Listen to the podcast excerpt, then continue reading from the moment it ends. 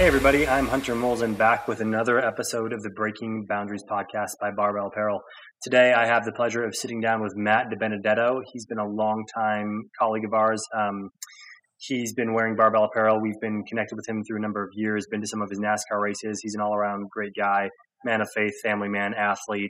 And we actually had this conversation once before, but it got lost in the cloud. And so I'm excited to sit down with him again and give you guys a look kind of into his life, into the demands it takes to be a car driver at a high level. He raced NASCAR for a number of years, and he's doing the truck series now. And from our prior conversation, I kind of already know this, but we'll let him explain it a bit more in depth. It's a lot more physically demanding than most people would think, and it truly is an athletic form of performance. And Matt's kind of unique in his own way too. He takes his athletic training both for racing and fitness, weightlifting, all of that pretty seriously, which is part of the reason we got connected through Barbell Apparel. And I'm excited to have the conversation, and thanks for sitting down today, Matt. Yeah, man, absolutely. Thanks for having me. We get round two. We get to two takes. Yeah. No, it's fun. I mean, we had the conversation once before, and I think that like it's been long enough now to where some of that's probably escaped my mind, and we could have a little bit of the old and a little bit of new. So for people that don't know, why don't you give a little bit of background about how you got into racing, and let's talk a little bit about kind of like the long odds of even just kind of the remote chance that someone whose family didn't have a history in racing, who wasn't connected to NASCAR, who didn't have like piles of money, would be able to get into racing, come up as a kid, and actually race the NASCAR Cup Series. Yeah, man, none of my family was involved in NASCAR or racing really at all. My dad liked cars and, you know, had a drag car once and stuff, but nothing much. So ultimately, when I was 5 years old, I had a four-wheeler and a dirt bike, and that's all I did every day was just ride and tear up our beautiful property and made it into a dirt track. So that's and then, you know, my dad was actually big into baseball, and so that was his passion, and he was a coach for the scouting league for the Mets at a time, and he was my little league coach back then. And so at one of our little award ceremony deals, he brought me up and said, he called me his little Jeff Gordon. He said he likes baseball, but loves racing.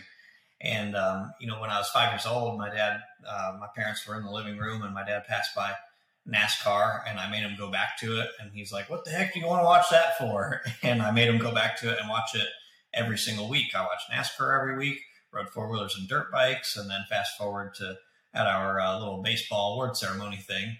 When I was only 6 years old, one of the kids on the team, they happened to race at a local dirt track called Cycleland Speedway out in Chico, California. And when they heard that I loved racing, they were like, hey, come check it out. We race out there every weekend. And so I went out there and checked it out. And my parents asked me if that was something I wanted to do. And obviously the obvious answer is right here. Yeah, what a cool opportunity. I mean, both to have discovered something that you had a passion about so young, right? Like, I think that's kind of like a key line I see with a lot of people that reach high levels of performance in whatever given sport, is that they tend to connect with something at a really young age and realize that that's like something that gets them really excited and that they love doing. But then also to have parents that were supportive of it, right? Because, like, I'm sure a lot of parents would have been like, you're not going to race, man. Like, that's not, we don't have the resources, or it seems complicated, or we don't even know how to do it. But your parents seemed pretty gung-ho about letting you do it. And I know that, you know, again, from our prior conversation, that as you grew up and got really serious about it, that it did take like moving and some pretty serious, significant sacrifices on their part to give you the opportunity you had to turn it into a real career. Yeah, so that's the crazy part, is we had no idea what we were up against and what kind of journey we were tackling when it got taken to a more serious level. So it started just for fun. So I started racing, and we started winning, and we ended up winning championships, you know, right away, and having all this success. But really for us, it was just a family thing. We were just doing it for fun. We had no intentions of really much else. It was actually other people that we raced against and were out there that were saying, you know, hey, Matt's really good. You guys need to pursue this, and telling us to pursue this as a career. And really my family's like, oh, I guess, I don't know. And so it was really from a push from other people. I mean, they knew I was good at driving in circles, but that's a lot to try and tackle something Everybody has the dream of being a NASCAR driver or whether a football player or a pro golfer or whatever it is. But man, to do anything at the professional level, it's just, unbelievable what it takes and the time, the effort, the funds, whatever it may be to get there. So we moved across country because we knew North Carolina is NASCAR country. And so we picked up, moved across country, started racing asphalt stuff out here. And man, it was a long journey. And the very, very short summary of it is, my parents have done well for themselves, made a good living, but not near to the degree of, having like millions of dollars or seven figures to write checks and kind of pave the way. And racing is an expensive sport. So we were racing locally, but it got a little bit beyond our means to where we were too stretched financially. And then we had to take a step back and really actually quit in 2007. And from then on, I was just kind of on my own. And man, through an immense amount of, God really paving the way and making so many opportunities. And if I wasn't in this place at this time, on so many different occasions, I still wouldn't be where I'm at today. And got just so fortunate and blessed along the way to really accomplish something with all the odds stacked against me. Because I didn't have that funding behind me. I didn't have, major sponsorship behind me and things. And that's, ultimately where now, obviously, I got so fortunate and got my opportunity to race. I became a development driver for Joe Gibbs Racing. So I'll summarize this a little bit. Became a development driver for Joe Gibbs Racing. That opportunity got cut short because it was when the economy sort of went downhill in 2008, 2009. And after 2010, I only got to run a few limited races. My opportunity got cut really short there. And I had to take some opportunities from then on with lower funded small teams and just try and make a lot out of a little. And we did that often, and it progressed me along into where ultimately I got to start in the Cup Series in 2015, ran in the Cup Series from 2015 until 2021. And that, through a course of a lot of escalation, just really, made my career and got me on the map in NASCAR to a further level and really established me to where I've, been around, I feel like a long time at this point. It's all flown by like it's been, 1 year, but I've been doing it for a while now. And so kind of where I was getting at is the interesting thing that I didn't expect is that NASCAR and this whole journey really helped me on a business front to get sort of my business mind together. And because understanding how the sport works, it does, cost a lot. It's expensive. It costs, our truck team, it costs, $3 million to run for a year. Or if you're talking the Cup Series, we're talking, $20 million. So it's a lot of money that it takes to make these things go around, and all the employees we have, all the engineers and all the, just like an NFL team or anything, it's a lot behind the scenes that makes it happen. But ultimately, we're nothing without the partners that join on board and come on board and get into the sport. And it's neat how the sport's evolved over the years to where all the everybody really works together as one big family in NASCAR. So whenever we have a partner that comes into the sport, they and I'm very fortunate to have the platform that I have and knowing everybody in the sport, we can really, integrate people into a whole realm of people, connections, companies, and all otherwise that they may not have access to. So it's kind of been wonderful on a business front, and then also getting to do what I love, which is driving in circles for a living. I have a pretty cool job. Yeah, definitely. And I think that so for people that don't know, like how many, you raced the Cup Series for what, 7 years? Yeah, I think I was at 2015 to 2021. Yep. Yeah. And so like the Cup Series for, again, people that may not watch NASCAR is like the NASCAR you think of in your head when you think of NASCAR, right? Like the big circle track with, hundreds of thousands of people in the crowd, Jeff Gordon, everything. That's the Cup Series. And so like, it's like you mentioned, like $20 million a year to run a cup, like probably a cheaper Cup Series team, right? Like I'm sure the more expensive ones are way more than that. How many people make it to the Cup Series and race it with basically like no massive amount of money or no background in racing from a family perspective or something like that? Man, without one or the other, I feel like I should, it was kind of like winning the lottery 2 times in a row. It's how fortunate I feel to have gotten to where I have been with the odds stacked against me for sure. So, ultimately you really, need to have some sort of funding behind you, some sponsorship or, some partnerships or whatever it may be, on top of obviously having the driving ability as well. Sometimes there's many race car drivers out there that have so much talent, but they may not get the opportunity, they may not get to show the opportunity, or they can only run at a really local level at a, real low budget because they may not have the means, and, family may not have the means to get them just to that step where they need or whatever it is. So that's the tough part, about racing, but I think the tide is turning a little bit on that, and they're really, the sport has just become more and more and more of a big family. And now it's cool because local racing is growing more than I've ever seen it in my entire life. Like, many NASCAR drivers are getting really heavily behind local racing. Like Hickory Motor Speedway is a racetrack 6 minutes from my house I'm sitting in right now, and it's a very historic, legendary short track where Dale Earnhardt drove at, and Dale Jarrett, and a bunch of famous guys that people that may not even know much about NASCAR have heard their names. And so now NASCAR's getting really behind that more local level. And they're also scouting, like, dirt racing is growing a bunch, and they're kind of scouting out up and coming guys at more local levels. So it is sort of to combat kind of some of the, maybe the, I don't want to say bad news, but the toughness nature of the sport. There are so many efforts now by the sport to sort of change that around and for more and more people to have opportunities now. Yeah, no, it's awesome to see that happening. And I'm sure, like, now, right, you're just a few years younger than me, I suppose, but, like, we grew up right kind of, like, on the cusp of the development of, like, YouTube, social media, things like that made being able to attract an audience or attract support or attract sponsors, like, it's like easier now than it was before, because you have all these tools to kind of, like, get yourself out there. Like if we had tried to start Barbell Apparel in the pre-social media era, it would have been, I don't want to say impossible, but it would have been much harder, right? We would have had to go out and find people, like investors, to write us money, but we did it ourselves, with like an idea and a prayer, and we just kind of, winged it, and it made it happen, and it worked out. But it kind of, like, you, like, it's basically like we won the lottery twice to make it happen the way we did.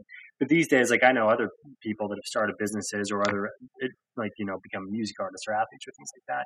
And they have been able to leverage, like, a social media presence or other kind of like elbow grease type stuff like that to make themselves known. And it opened up those doors. Like, I think, like, something about your story that I don't want to be glossed over is the fact that it wasn't easy for you. You've been doing this since you were a kid. You had a lot of setbacks, like a lot of them. And probably a lot of times when you're like, this isn't going to work out, I'm just going to have a normal job or whatever. But you made the most of every little opportunity you had and kind of kept going back and back and back until the doors opened up and you were able to, race the Cup Series. And even when your time in the Cup Series ended, you pivoted to the Truck Series. And like, it's always, you're always making the most of the opportunity in front of you. And that's another thing that shouldn't be lost, is that it's like, it rarely is the line completely straight. You know what I mean? Like, that's not kind of how it goes. Like, all you can do is make sure that you do work hard and take advantage of every opportunity you have, and don't slack, and don't think of yourself like above any given opportunity, and really just continue to show up and work hard. And if that's what you do, things tend to have a way of working out. Like, sometimes I sit back and it's fascinating to me. Like, the Barbell Apparel as a business is, I want to say, like, pretty healthy and stable now, right? Like, the COVID era kind of had its ups and downs and really some unpleasant surprises. But before that, it was relatively stable too. But like there was years when we started the business in 2014, years and years went by where every year we're like, I think we're going to go out of business this year. Like, I just don't, it's too hard, right? We didn't have any money except the money we made. And, people might not realize it, but like in a physical goods business, like, margins can get very tight, right? You have to really play a very difficult game of balancing cash flow and making sure that you're profitable. And we were trying to grow the business with the money that we made and buy more inventory and buy more advertising and all this stuff. And it just got like down to the razor's edge for years at a time. But because we just made the most of every chance we had, it was like something would always happen. It would always work out, and it's continued to work out. And now we're like, coming up on 10 years of starting a business. And in many ways, there was a lot of luck, but also if you've been lucky for 10 years, was it luck? You know what I mean? Kind of similar to you, right? And so it's just interesting that, you know, that when I have conversations with you or other business owners or other athletes, that commonality tends to be there in almost every case. Like it's a combination of a lot of hard work and what people would call luck, but the hard work is the progenitor of the luck, you know? Yep, man, exactly. It's, you know, and I'm thankful that I was so fortunate beyond what I can even comprehend so many times, you know, being where we are, just like you guys with all the hard work and starting a business, you know, all these things are relative. It's all relative. It's everyone has struggles in whatever journey that they're on. And it's never an easy, you know, paved out path. Life itself in this world is not easy, but you know, what I've, especially in my, you know, later years here in my kind of walk with the Lord and had a lot of life change. It's, you know, I'm so thankful and appreciative for the things I do and thankful for the struggles and the journey along the way, kind of humbling me and getting me to be in the spot where I'm at now and to appreciate things more. But ultimately, you know, like in life in general, the plans that you know, God has for us is not to do something that we just don't like or go and do a job 9 to 5 every day that we just can't stand or we're miserable at. There's more to it than that. And so, so oftentimes through the pain is what nets the best results and biggest blessings on the other side. Yeah. And, you know, I think that the other commonality I see in having conversations with high level individuals, athletes, et cetera, is that they're always striving for being the best they can be in the situation they're in, and always in a sense striving for more. It's like, you know, it's rare. Like I have a lot of contentedness in my life in the form of my family and my children and things like that. But when it comes to like work and the business and my fitness and my hobbies, like I always want more, you know what I mean? Like I always want to be better, achieve more, reach another level. And it's like, there's no contentedness to be had there. I'm proud of what I've achieved. And like, I'm happy that it's there, but it's like, I wake up every day and I'm hungry to do more with it. You know what I mean? I'm never just kind of like complacent, like, no, this is fine. Like that contentedness comes from other areas of my life, but there's this kind of like pocket of my life where I have like this insatiable drive to do something more. You know what I mean? I have to do it.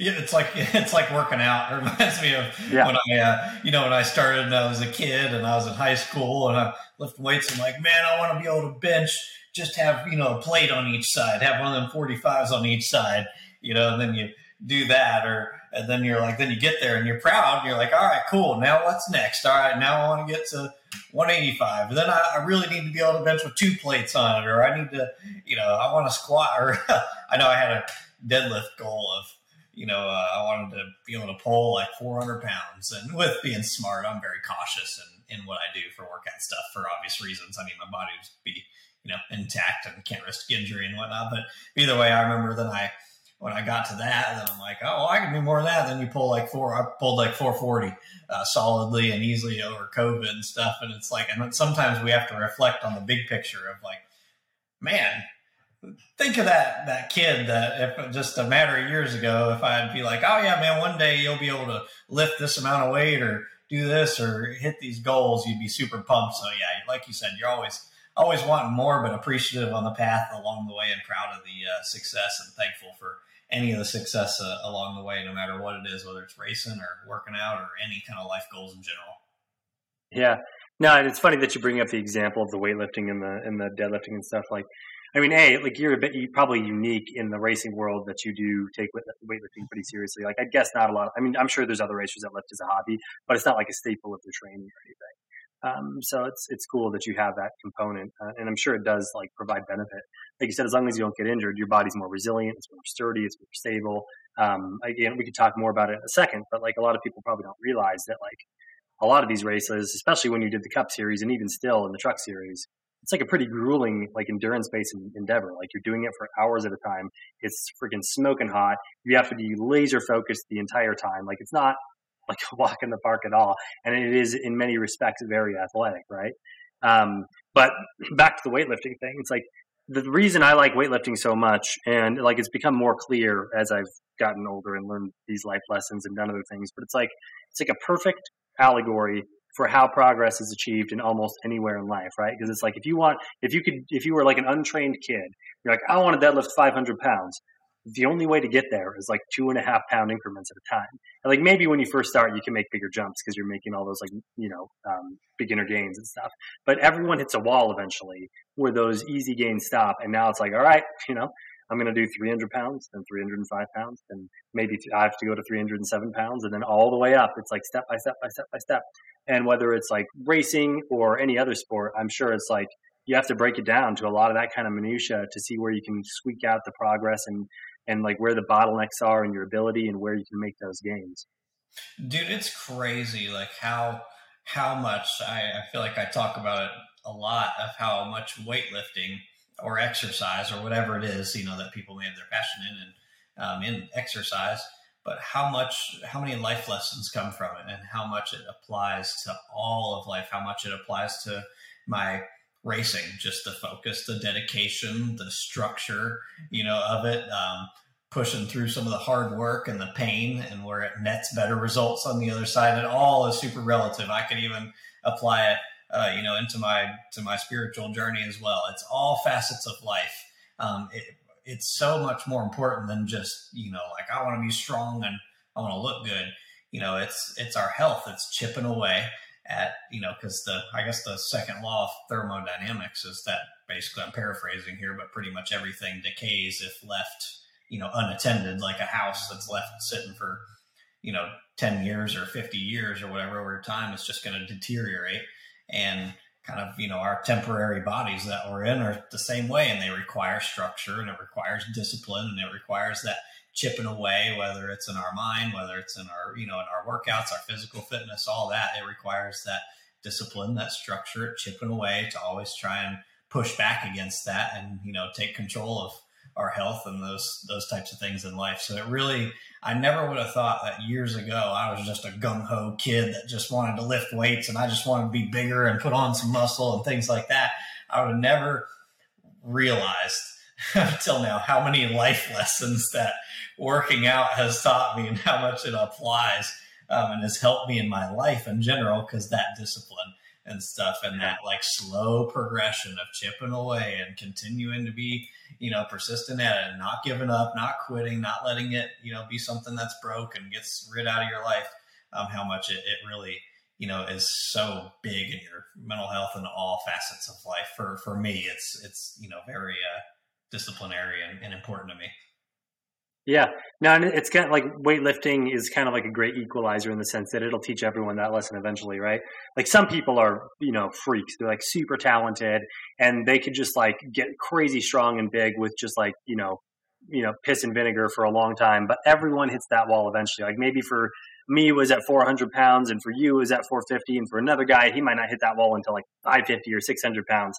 Because everyone's got their own advantages, but like everyone will hit that wall eventually. Yep. And then some people kind of give up and quit when they get to that point, because either they don't have the, they don't like that kind of component of having to progress, or they don't have the resources or the knowledge to help them like guide them through it.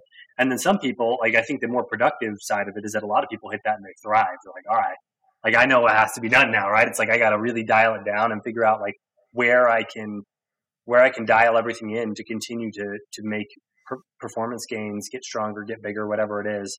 And again, like you can break that lesson down into everything that's not weightlifting too, whether it's your work or your, you know, other hobbies or athletic endeavors or whatever. It kind of applies across the board.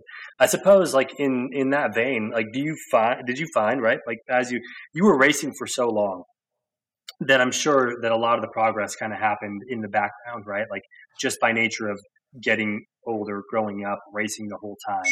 But did you ever find there was kind of like an inflection point where you had to really step back and figure out where the bottlenecks were in your racing ability or in something that was kind of like holding you back to work past it? Yeah, you know, I've had a lot of success along the way, but I've also had a lot of heartbreaks, you know, in my career and along the way. And I would say, in general, probably the most humbling times of my life ended up being the biggest blessings of my life, because they really got me to look more inward versus looking outward.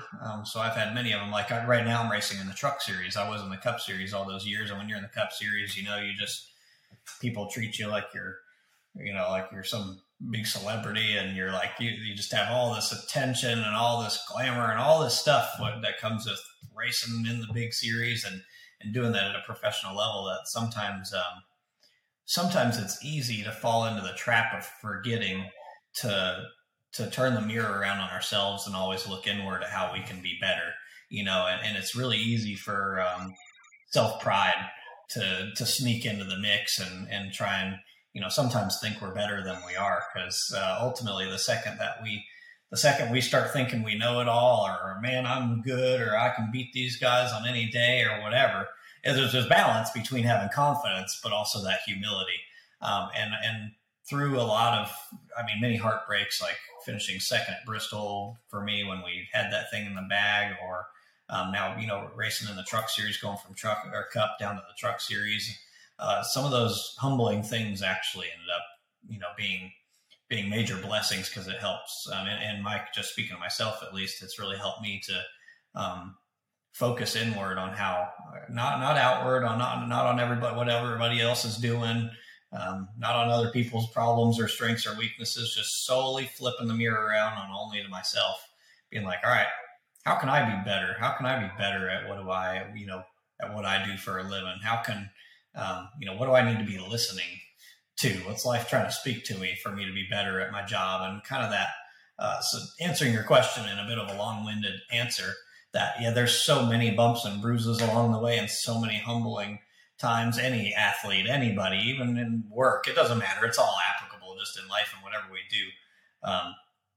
That humility has been probably my saving grace, is trying to focus on that, focus inward on how to just be better each and every day at what we do for a living, and give it our all. Because the second that we don't do that, it's just like the same. I can go back to it all the time. It's just like the gym. The second you start slacking in the gym, you start losing some gains and losing progress. And it's the same type of mentality toward racing. The second we start, you know, I start going, I don't need to study that much for this week, and I've been to this racetrack, you know, 15 times, whatever, you know, that, nope, you already lost. The second you start trying to convince yourself of something like that, that's not true.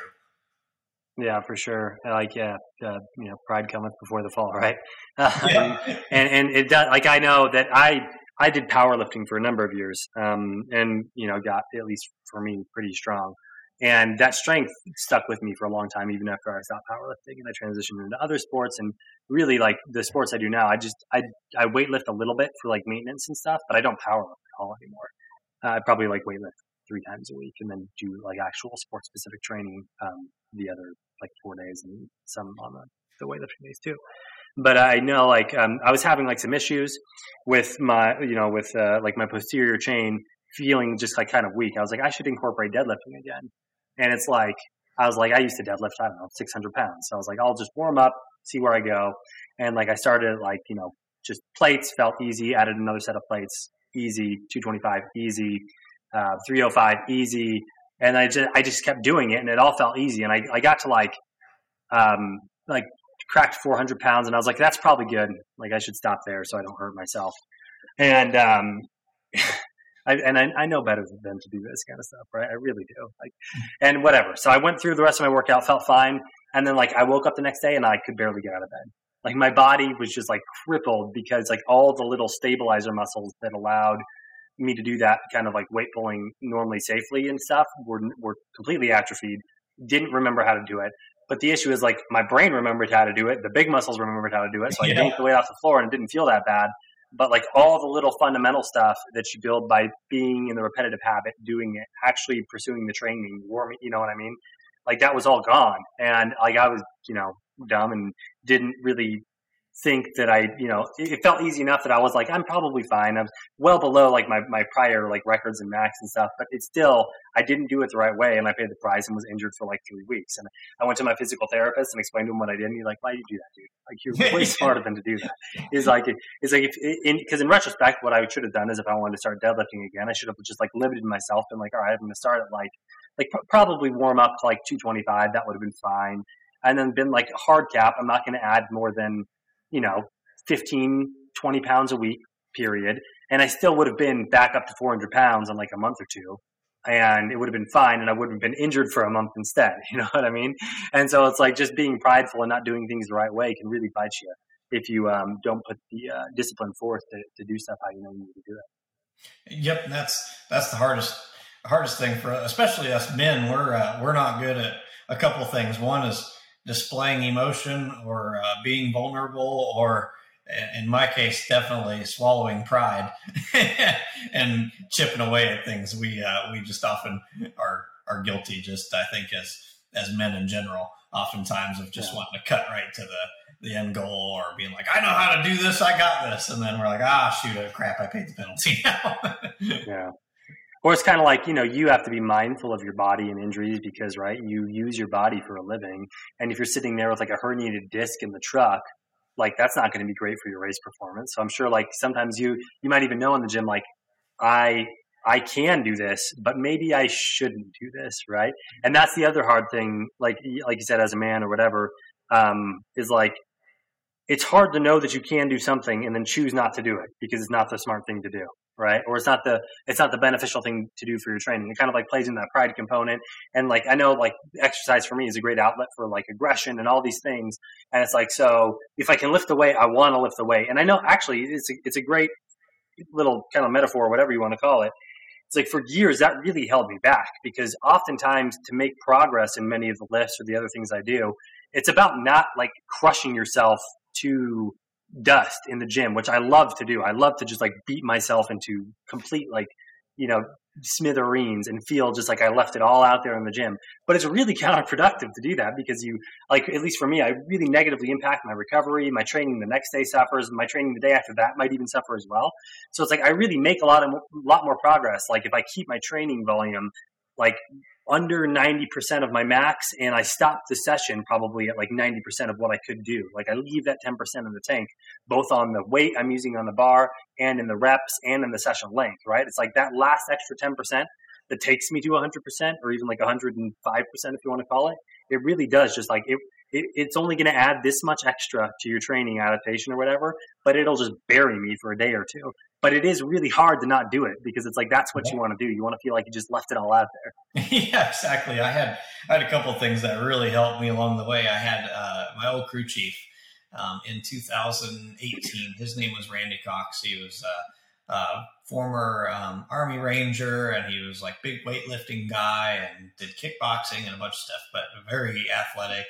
And he helped explain to me, you know, he's just like, hey, it's like if you cut your hand, if you just have a little micro tear or a paper cut or whatever, you just have a little minor tear, it'll grow back, repair, and then bam, you can, you know, you're good to go. It's like if you just obliterate and mutilate your hand and it's ripped open to shreds, it takes forever to recover and you just did more damage than harm in a certain sense, to where now you're having to wait till you can even, you know, walk to do your next workout or leg day or whatever it is. And then back in, I forget what year it was. I think it was around, I think it was 2017, maybe. I had 17, it might have been 18, somewhere around that time frame.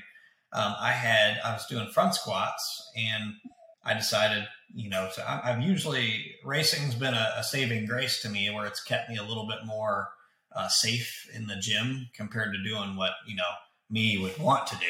It's be like, I can do more. I got this. It's kind of kept me from that. But in this one instance, this one day, it didn't. I was like, oh, I think I can slap a few more pounds on there. And I don't know what I was doing for weight, or like 300 or something. Who the heck knows? But I'm trying to do we were doing a single rep max front squat. And I went down to the bottom, went to come up, and I heard and felt like a pop in my left hip flexor. And I tore it. And it hurt. And actually, in the moment, I was like, oh man, that felt a little awkward. And then obviously after that, I paid the penalty for the next matter of oh man, more than weeks, just months. And it petrified me in a good way, where it packed me down. Just that one instance, I was like, nope, no more, not even gonna try. If I think that I have more in the tank, then that's good. I'll just leave it in the mental, mental notes. And man, you know, a lot of, for me, it took getting older and learning the hard way some in certain instances. And I'm looking back, just very thankful for racing and my career, making sure that I've always kind of, that's probably saved me more than anything from, because I just knew in the back of my head, well, racing comes first. I can't hurt myself. But as I've gotten older and kind of learned from people that are much smarter than me, just training in a smart manner, not always obliterating myself, just training smart and having that mentality. I'll never forget what my crew chief said, that mentality of just chipping away at it, little micro tear and rebuild, and just always making little progress. And if I'm back squatting, if I have another rep or two in the tank, maybe, but my form might suffer a little, but I think I can stand it up. No, it's just not worth it. It doesn't matter. I'm not gaining anything from that. And watching even, some of these people that train like professional strongmen, like Martin Silicis and I follow Eddie Hall and Thor and some of these guys, and I watch some of their training when they're lifting, and I'm like, oh, what the heck? Why did he rack it? He had a couple more in the tank. But ultimately I'm like, hang on, maybe there's something to what these guys are doing. Maybe they don't train as stupid as we think. Maybe they're pretty methodical. They have a very well thought out, laid out plan by professionals of how to get to these crazy high goals that they're getting to. So anyways, that's the long-winded way of saying I'm appreciative for, especially as I've gotten older, for really focusing on taking care of my body and training in a smart manner. Yeah. Well, and really, like, I've had some similar experiences, with other, like, people that were mentors or, people I've sat down with to talk like this.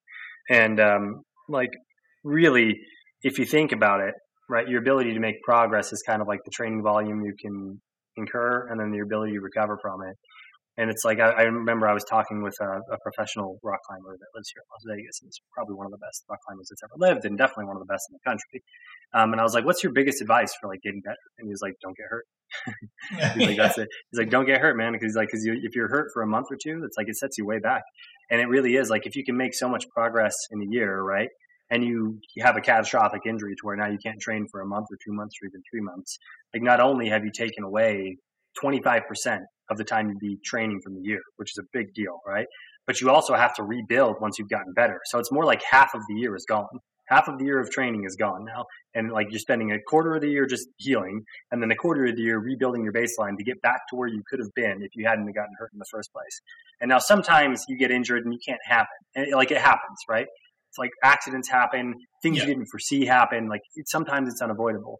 But when you do it to yourself because you were being stupid, that's when it's really a bummer. And that's those are the ones you want to avoid at all costs. Like, when you, like you said, when you know, you're like, I should stop right now.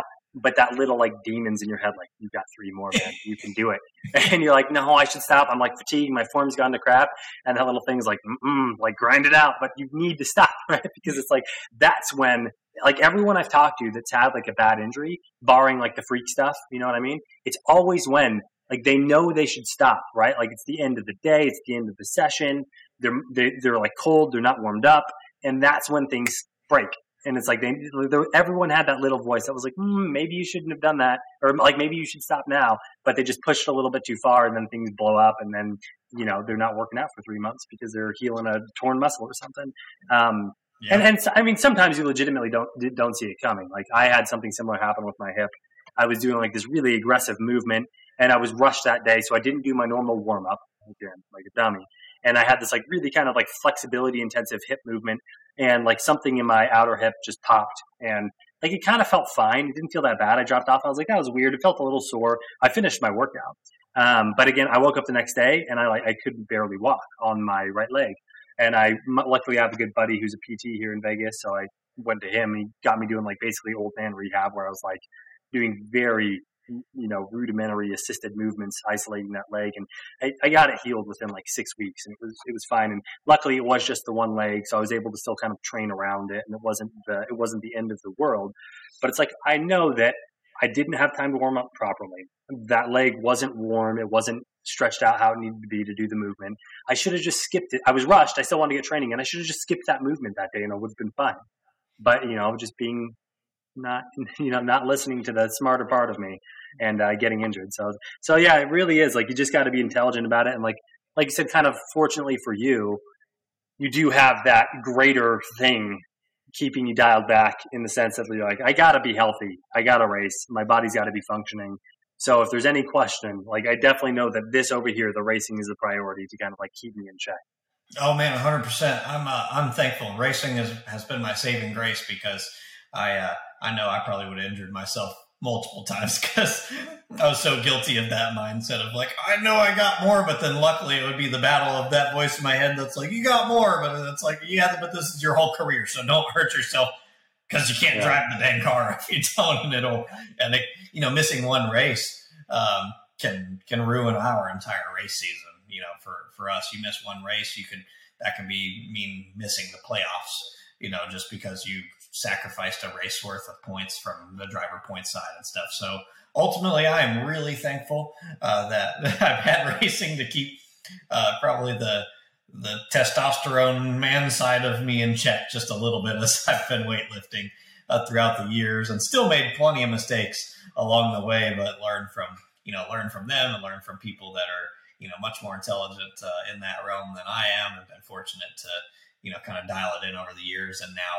now feel like I have a, you know, just a good structure, and, you know, it, controversial in the workout world a little bit. You know, when I went into CrossFit, obviously you mentioned CrossFit and you get such mixed reactions. I've been kind of on both sides of these things. And, but I'm glad that I did it for a little while, because it really taught me a lot, because all you hear about is just everyone going to CrossFit and getting hurt. And then when I got to just understand, I wanted to just, you know what that whole realm of fitness was about and what all the hype was about, and wanted to learn, you know, I kind of started becoming just more open-minded, where I just wanted to know more about different forms of training, whether it's, you know, I love watching the, you know, world's strongmen. I enjoy that. I love watching powerlifting, you know, whether it's CrossFit. I appreciate any forms of just fitness, no matter what, even if it's something I'm not interested in, like long distance biking or whatever.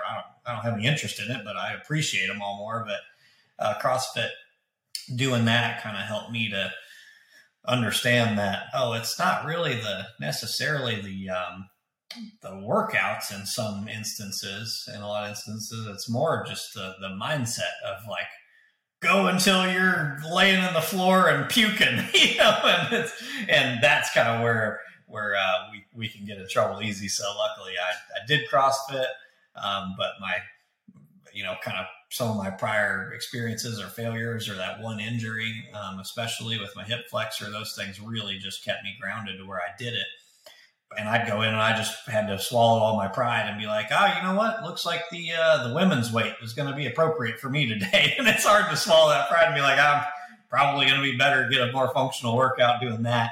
And I had to separate that. Like, I had to treat it a little more like cardio and treat my muscle hypertrophy and weightlifting as what I call my bro stuff. So I kept the physique and looks and also, anyways, kind of, you know, through experiencing some different types of fitness over the years, it's kind of given me a good balance. Yeah, no, and I love CrossFit. I did it for a number of years, and I don't anymore. But like, I think it's awesome.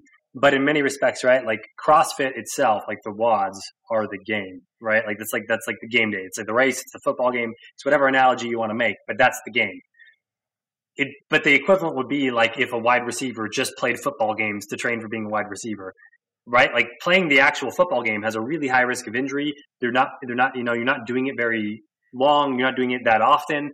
But there's a lot of training behind the scenes that prepares you for the game. And that's really, if you wanted to excel at CrossFit, how I would think about it, right? Like you're saying, like, I know I want to be good at CrossFit. So if I need to do my Metcons to be able to like handle the volume, but that I would do that at a much lighter weight than I'm capable of handling. That way I can just focus on, like you said, going all out, but I know the weight's not heavy enough to hurt me. So like if I bury myself in terms of like, you know, metabolic conditioning, who cares, right? Like I'm at like 60% of my max. It's not going to be a big deal, or whatever percentage you need. And then to get stronger, I do my controlled, rested weightlifting. Yep. That way I can progress both at the same time. But the problem is to make the classes like everyone can come and do their thing and they don't have to do like training on the side. People basically just like put as much weight as they can on the bar and then go all out, and then they, you know, blow into pieces because that's what happens when you're going all out all the time. And like really like what the intelligent way to do it would be to kind of separate it and then pick and choose, like, do you actually want to compete and see what you're capable of? All right, today is game day. So now's the time where you are going to load up the bar and really go for it. You've prepared for this. Let's see what you're capable of. But you can't be doing that every day, 5 days a week, 6 days a week, whatever. That's just going to crush you in the dust, you know? Oh, yeah. And those CrossFit Games athletes like Matt Frazier and Noah Olson and all these people, oh my gosh, the amount of training that goes into what they do is far, far beyond going in and, you know, obviously doing an hour of your, you know, Metcon and maybe a little weightlifting. Yeah. And you're out of there. I mean, their training routine and regimen is just absolutely unbelievable. I would never be able to come close to doing what they do, but yeah, and you can even look at those guys. I always tell people, I'm like, look at them. I can see, I know that they do like isolated, you know, exercises as well. I know they do bench press and, you know, like isolate bicep curls, and they do like the, you know, working on the little stabilizer muscles and working on their rear delts and rotator. They're doing some of the, you know, they're doing a lot of that stuff mixed in with their programming. One, because their physique wouldn't look that way by just straight up doing wads, you know, like that's some, they train incredibly intentional at what they do. So I guess the moral of the story is anything at a professional level just takes an absolute absurd amount of effort, time and focus on what we do. That's for sure. But anyway, we kind of, I just have a passion for, I've always had a passion for, well, of course, racing. And as you can tell, I can get off on a tangent talking about fitness stuff because I just love it and enjoy it. And I had a period of time where we were moving and we were busy and we had so much going on. Moving was the biggest part, and I didn't really work out much, maybe a day or two a week, you know, just not much because we were so busy.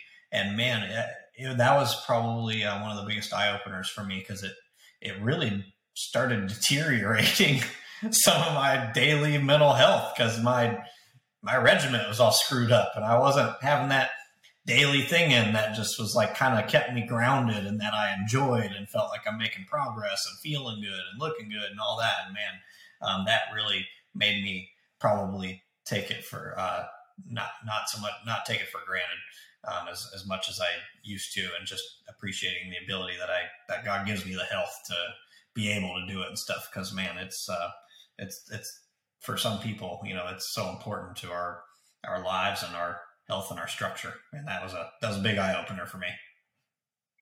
Yeah, I can relate completely. Like I've had periods of time where business and other things have stacked up to be so busy that like you mentioned, maybe I'd only get 2 workouts in a week. It's probably been more than a decade where I've gone like a full week without working out unless I was like traveling on vacation or something. But then I'm usually doing something active enough to at least like kind of like get my energy out. But I would agree completely. Like if I fall out of my workout routines, I start to kind of like in many respects just like not like my life very much. Like I love my family and everything, but it's like, I'm like, this is not how I want to live. Like I like to do my workouts every day. It's like probably the thing I look forward most to in terms of what I'm doing as an individual on any given day. And like you were talking about earlier about how, you know, people are meant for more than just like working 9 to 5 or whatever.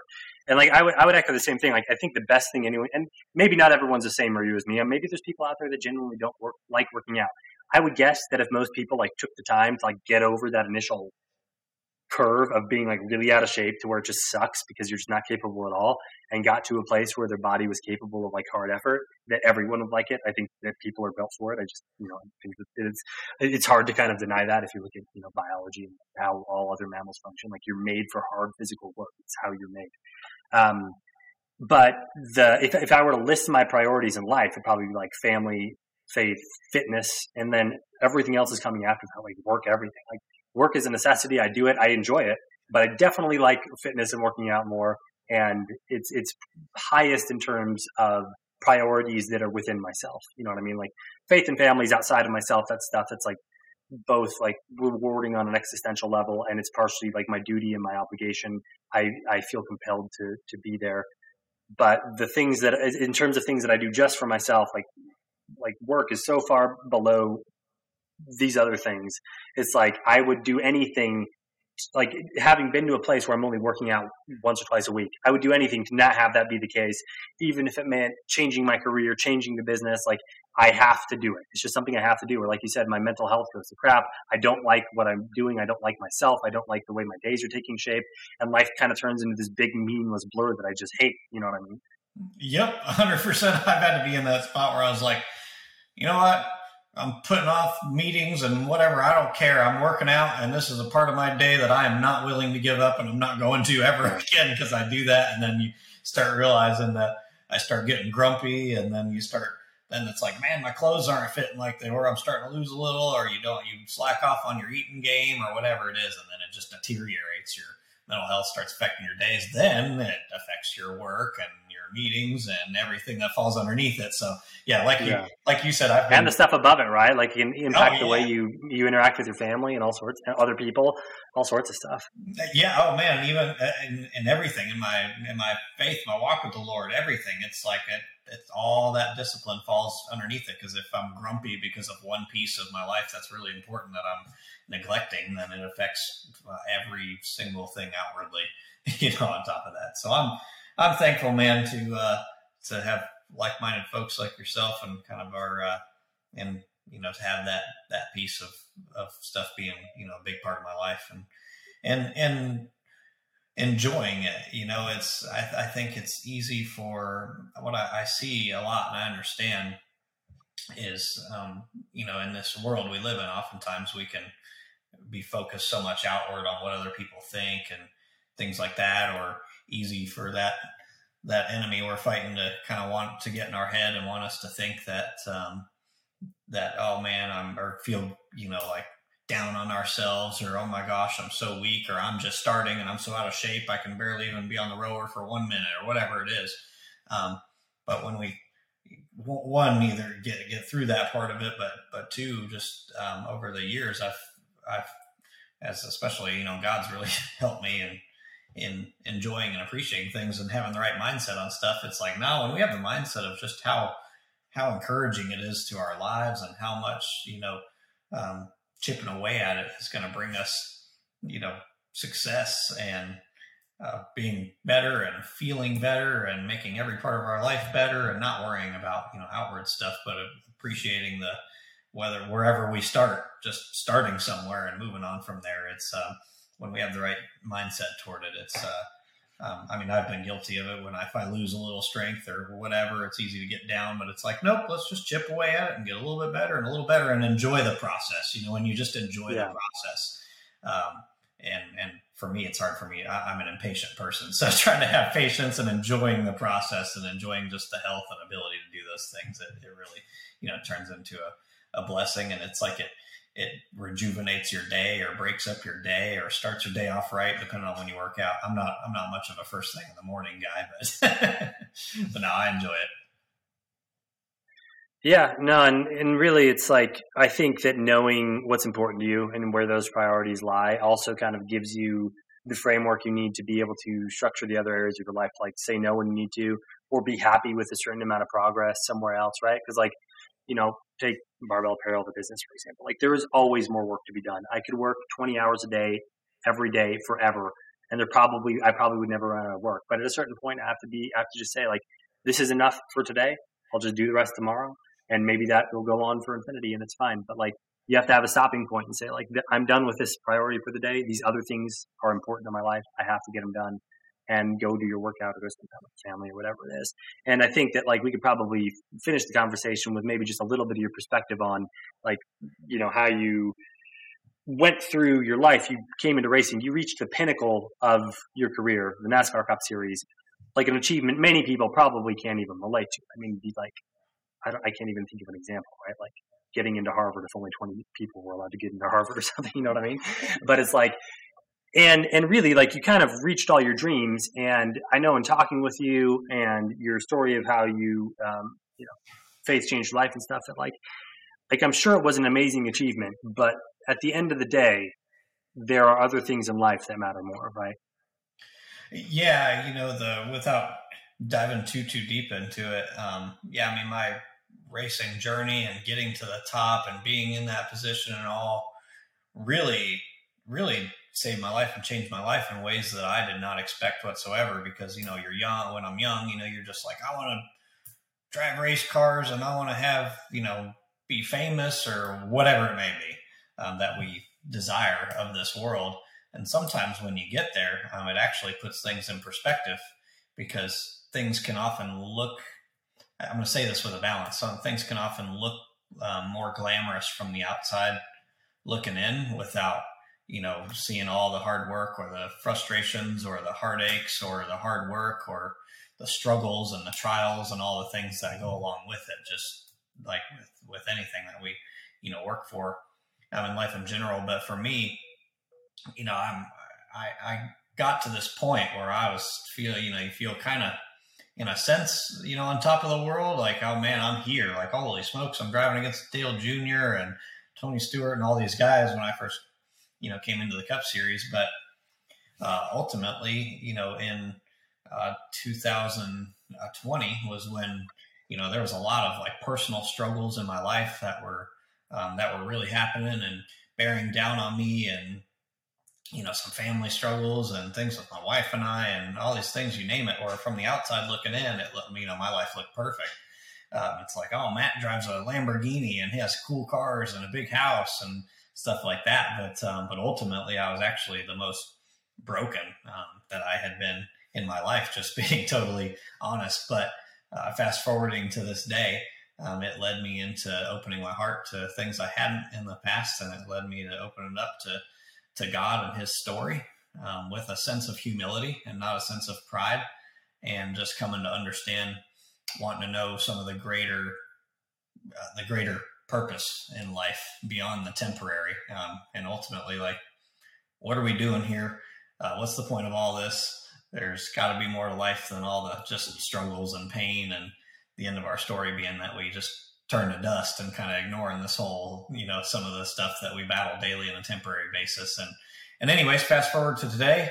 Yeah, I couldn't be happier and more thankful that some of the biggest struggles in my life actually led to being the biggest saving grace in my life, to where now, you know, just quick summarizing from that point to today, you know, I appreciate my job so much more. I appreciate what I do. I love what I do, wherever I'm meant to be. Whether it's racing in trucks or racing in the Cup Series or whatever it is, I just appreciate the journey a lot more, and understanding the big picture in life, you know, holding God here and everything else underneath it. And like we talked about with priorities in life, just I really had to work on reprioritizing things in my life, and I put things in perspective. And I go through my daily life now with a peace that I didn't even know existed, and a joy that I didn't even know existed, and all those things just from, you know, priorities. And I guess, you know, maybe some of it's getting older and when you start thinking about having kids, and when life gets a little more real along the way, you start asking a little bit bigger questions, and then bigger questions are the best thing in the world to ever ask, with a sense of humility behind it, because it definitely has blessed my life far beyond what I deserve. Yeah, what an amazing story. And it's, you know, great to hear that perspective. And I think that it's cool to hear people from different places and different careers, different paths, kind of like reaching similar conclusions, right? And it's kind of like, you know, I think the key takeaway is that, like, whatever it is you're pursuing, like, you really do have to kind of like take everything in stride and really learn to enjoy the process, because you never know like what's going to take shape or where you're going to end up. And oftentimes, like you said, like from the outside looking in, you look right. You had the Lamborghini, you had the house, you were racing the Cup Series. It looked amazing, but oftentimes you don't know what's going on behind the scenes. And it, like, when you get there, it's not as glamorous as anyone would think, right? Like I've interviewed MLB pitchers and stuff, and you think, oh, they play baseball for a living. That seems so awesome. That job is so friggin' hard. You know what I mean? They play like 200 games a year, and then they're training in the off season, and they're traveling in between the games. It'd be brutal. It's a brutal job. And like, if you love it, you love it, and it's awesome. But it's like nothing is as glamorous as it seems like it would be, and definitely nothing is as easy as it seems like it would be. And so, like, if you can't learn to have your priorities straight and to enjoy the journey and enjoy the process and kind of like be happy with where you're at on a day-to-day basis, then you're going to be miserable no matter what. So that's really kind of what you have to structure your training or your career aspirations or whatever it may be to achieve, is to reach a place like where you wake up every day, you're like, man, I love this. I get to, like today, I woke up, I took care of my kids for a little bit, I worked out, I did some work that I had to do in the gap in between. Now I'm chatting with you. After this, I'm going to go do some, more work, and then I'll do another like training session in the evening, and then I'll hang out with my family again. It's an awesome day. I can do that every day until I die and be totally happy, right? But it's like, you got to figure out what it is that you enjoy, and also not always be waiting for some achievement that you want to achieve and think like, that'll be the thing. That'll be the thing that makes me happy, because it won't be, right? It's not like, once you get there, like you said, it's just like anything else. The human mind is so capable of adapting, kind of like you mentioned the big house, right? Or the Lamborghini. Like, I'm sure when you first buy it, you're like, this is awesome. Maybe for a week, maybe for a month, but eventually it's just your car, and eventually it's just your house. Yep. And it's like, I never walk through this house and think like, oh, what a nice kitchen. Like, it is a nice kitchen. It's a great kitchen. And I will say, like, if I leave for like, if I'm gone for an extended period of time, like 2 months, something, and I walk back into my front door, I'm like, oh, that is a really nice kitchen. But like, when you're living in it, you don't even think about it anymore. And if I had to go back to the house that I first lived in when I got married, it was like a, 3-bedroom, 1,100 square foot, tiny thing. That was the only thing my wife and I could afford. Thankfully, we could afford a house back then, but the mortgage was cheaper than rent on an apartment would have been. So, like, crazy times, right? But like, you get used to that too, and it would be fine if you had the important things that mattered. You know what I mean? And so it's just like, it's fun to have conversations with people like you that have kind of like achieved the pinnacle of dream in the career, and see that perspective is still echoed when you've learned the appropriate lessons and come to a place where I would say that you have a very healthy and well-rounded perspective on life. So.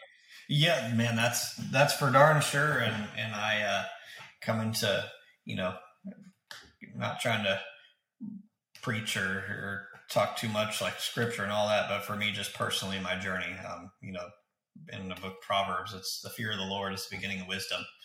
I'm coming to understand, for me, I kept saying, I'm like, man, if life's about me, this is a pretty kind of empty, because it just ends up being like, when I get this, I'll be happy. And then you get it, and then you're like, oh man, it's just temporary. And then it's like, well, when I get this Lamborghini, then I'll be happy. And then it's like, oh man, that was temporary too. It's like, then got me to start viewing life as temporary.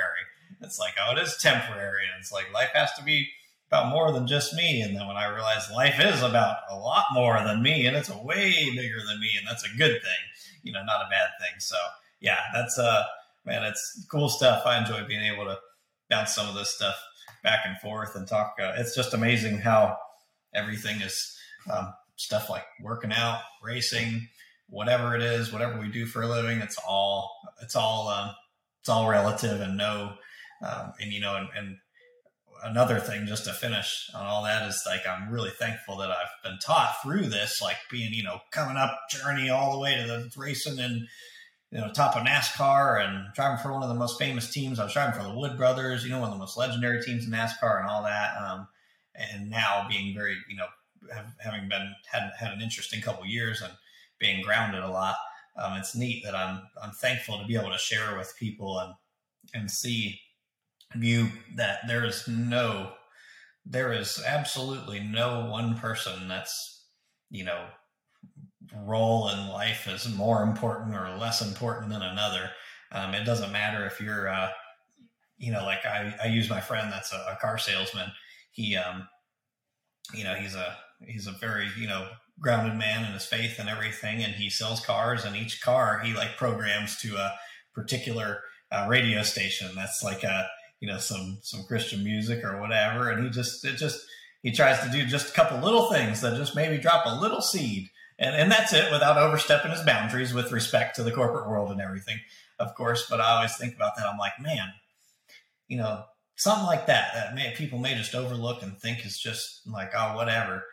That could have planted thousands of seeds, over the course of years, or whether it's somebody that just is, it doesn't matter what role it is. If you work in a school and you affect kids in a certain way, or you positively influence them, and that's what you do every day of your life, like God's using us all for good, no matter what it is, and no no one thing, no one person is better or greater than another. And it's often easy in this world to look from the outside in and maybe think that someone's got it made or their life is so much better than mine, or and that's a trap that I would say that I've fallen in and we can all easily fall into. And I'm thankful to have a greater perspective on that now, and to maybe share with people and to share with younger people and stuff, like, don't fall into that trap.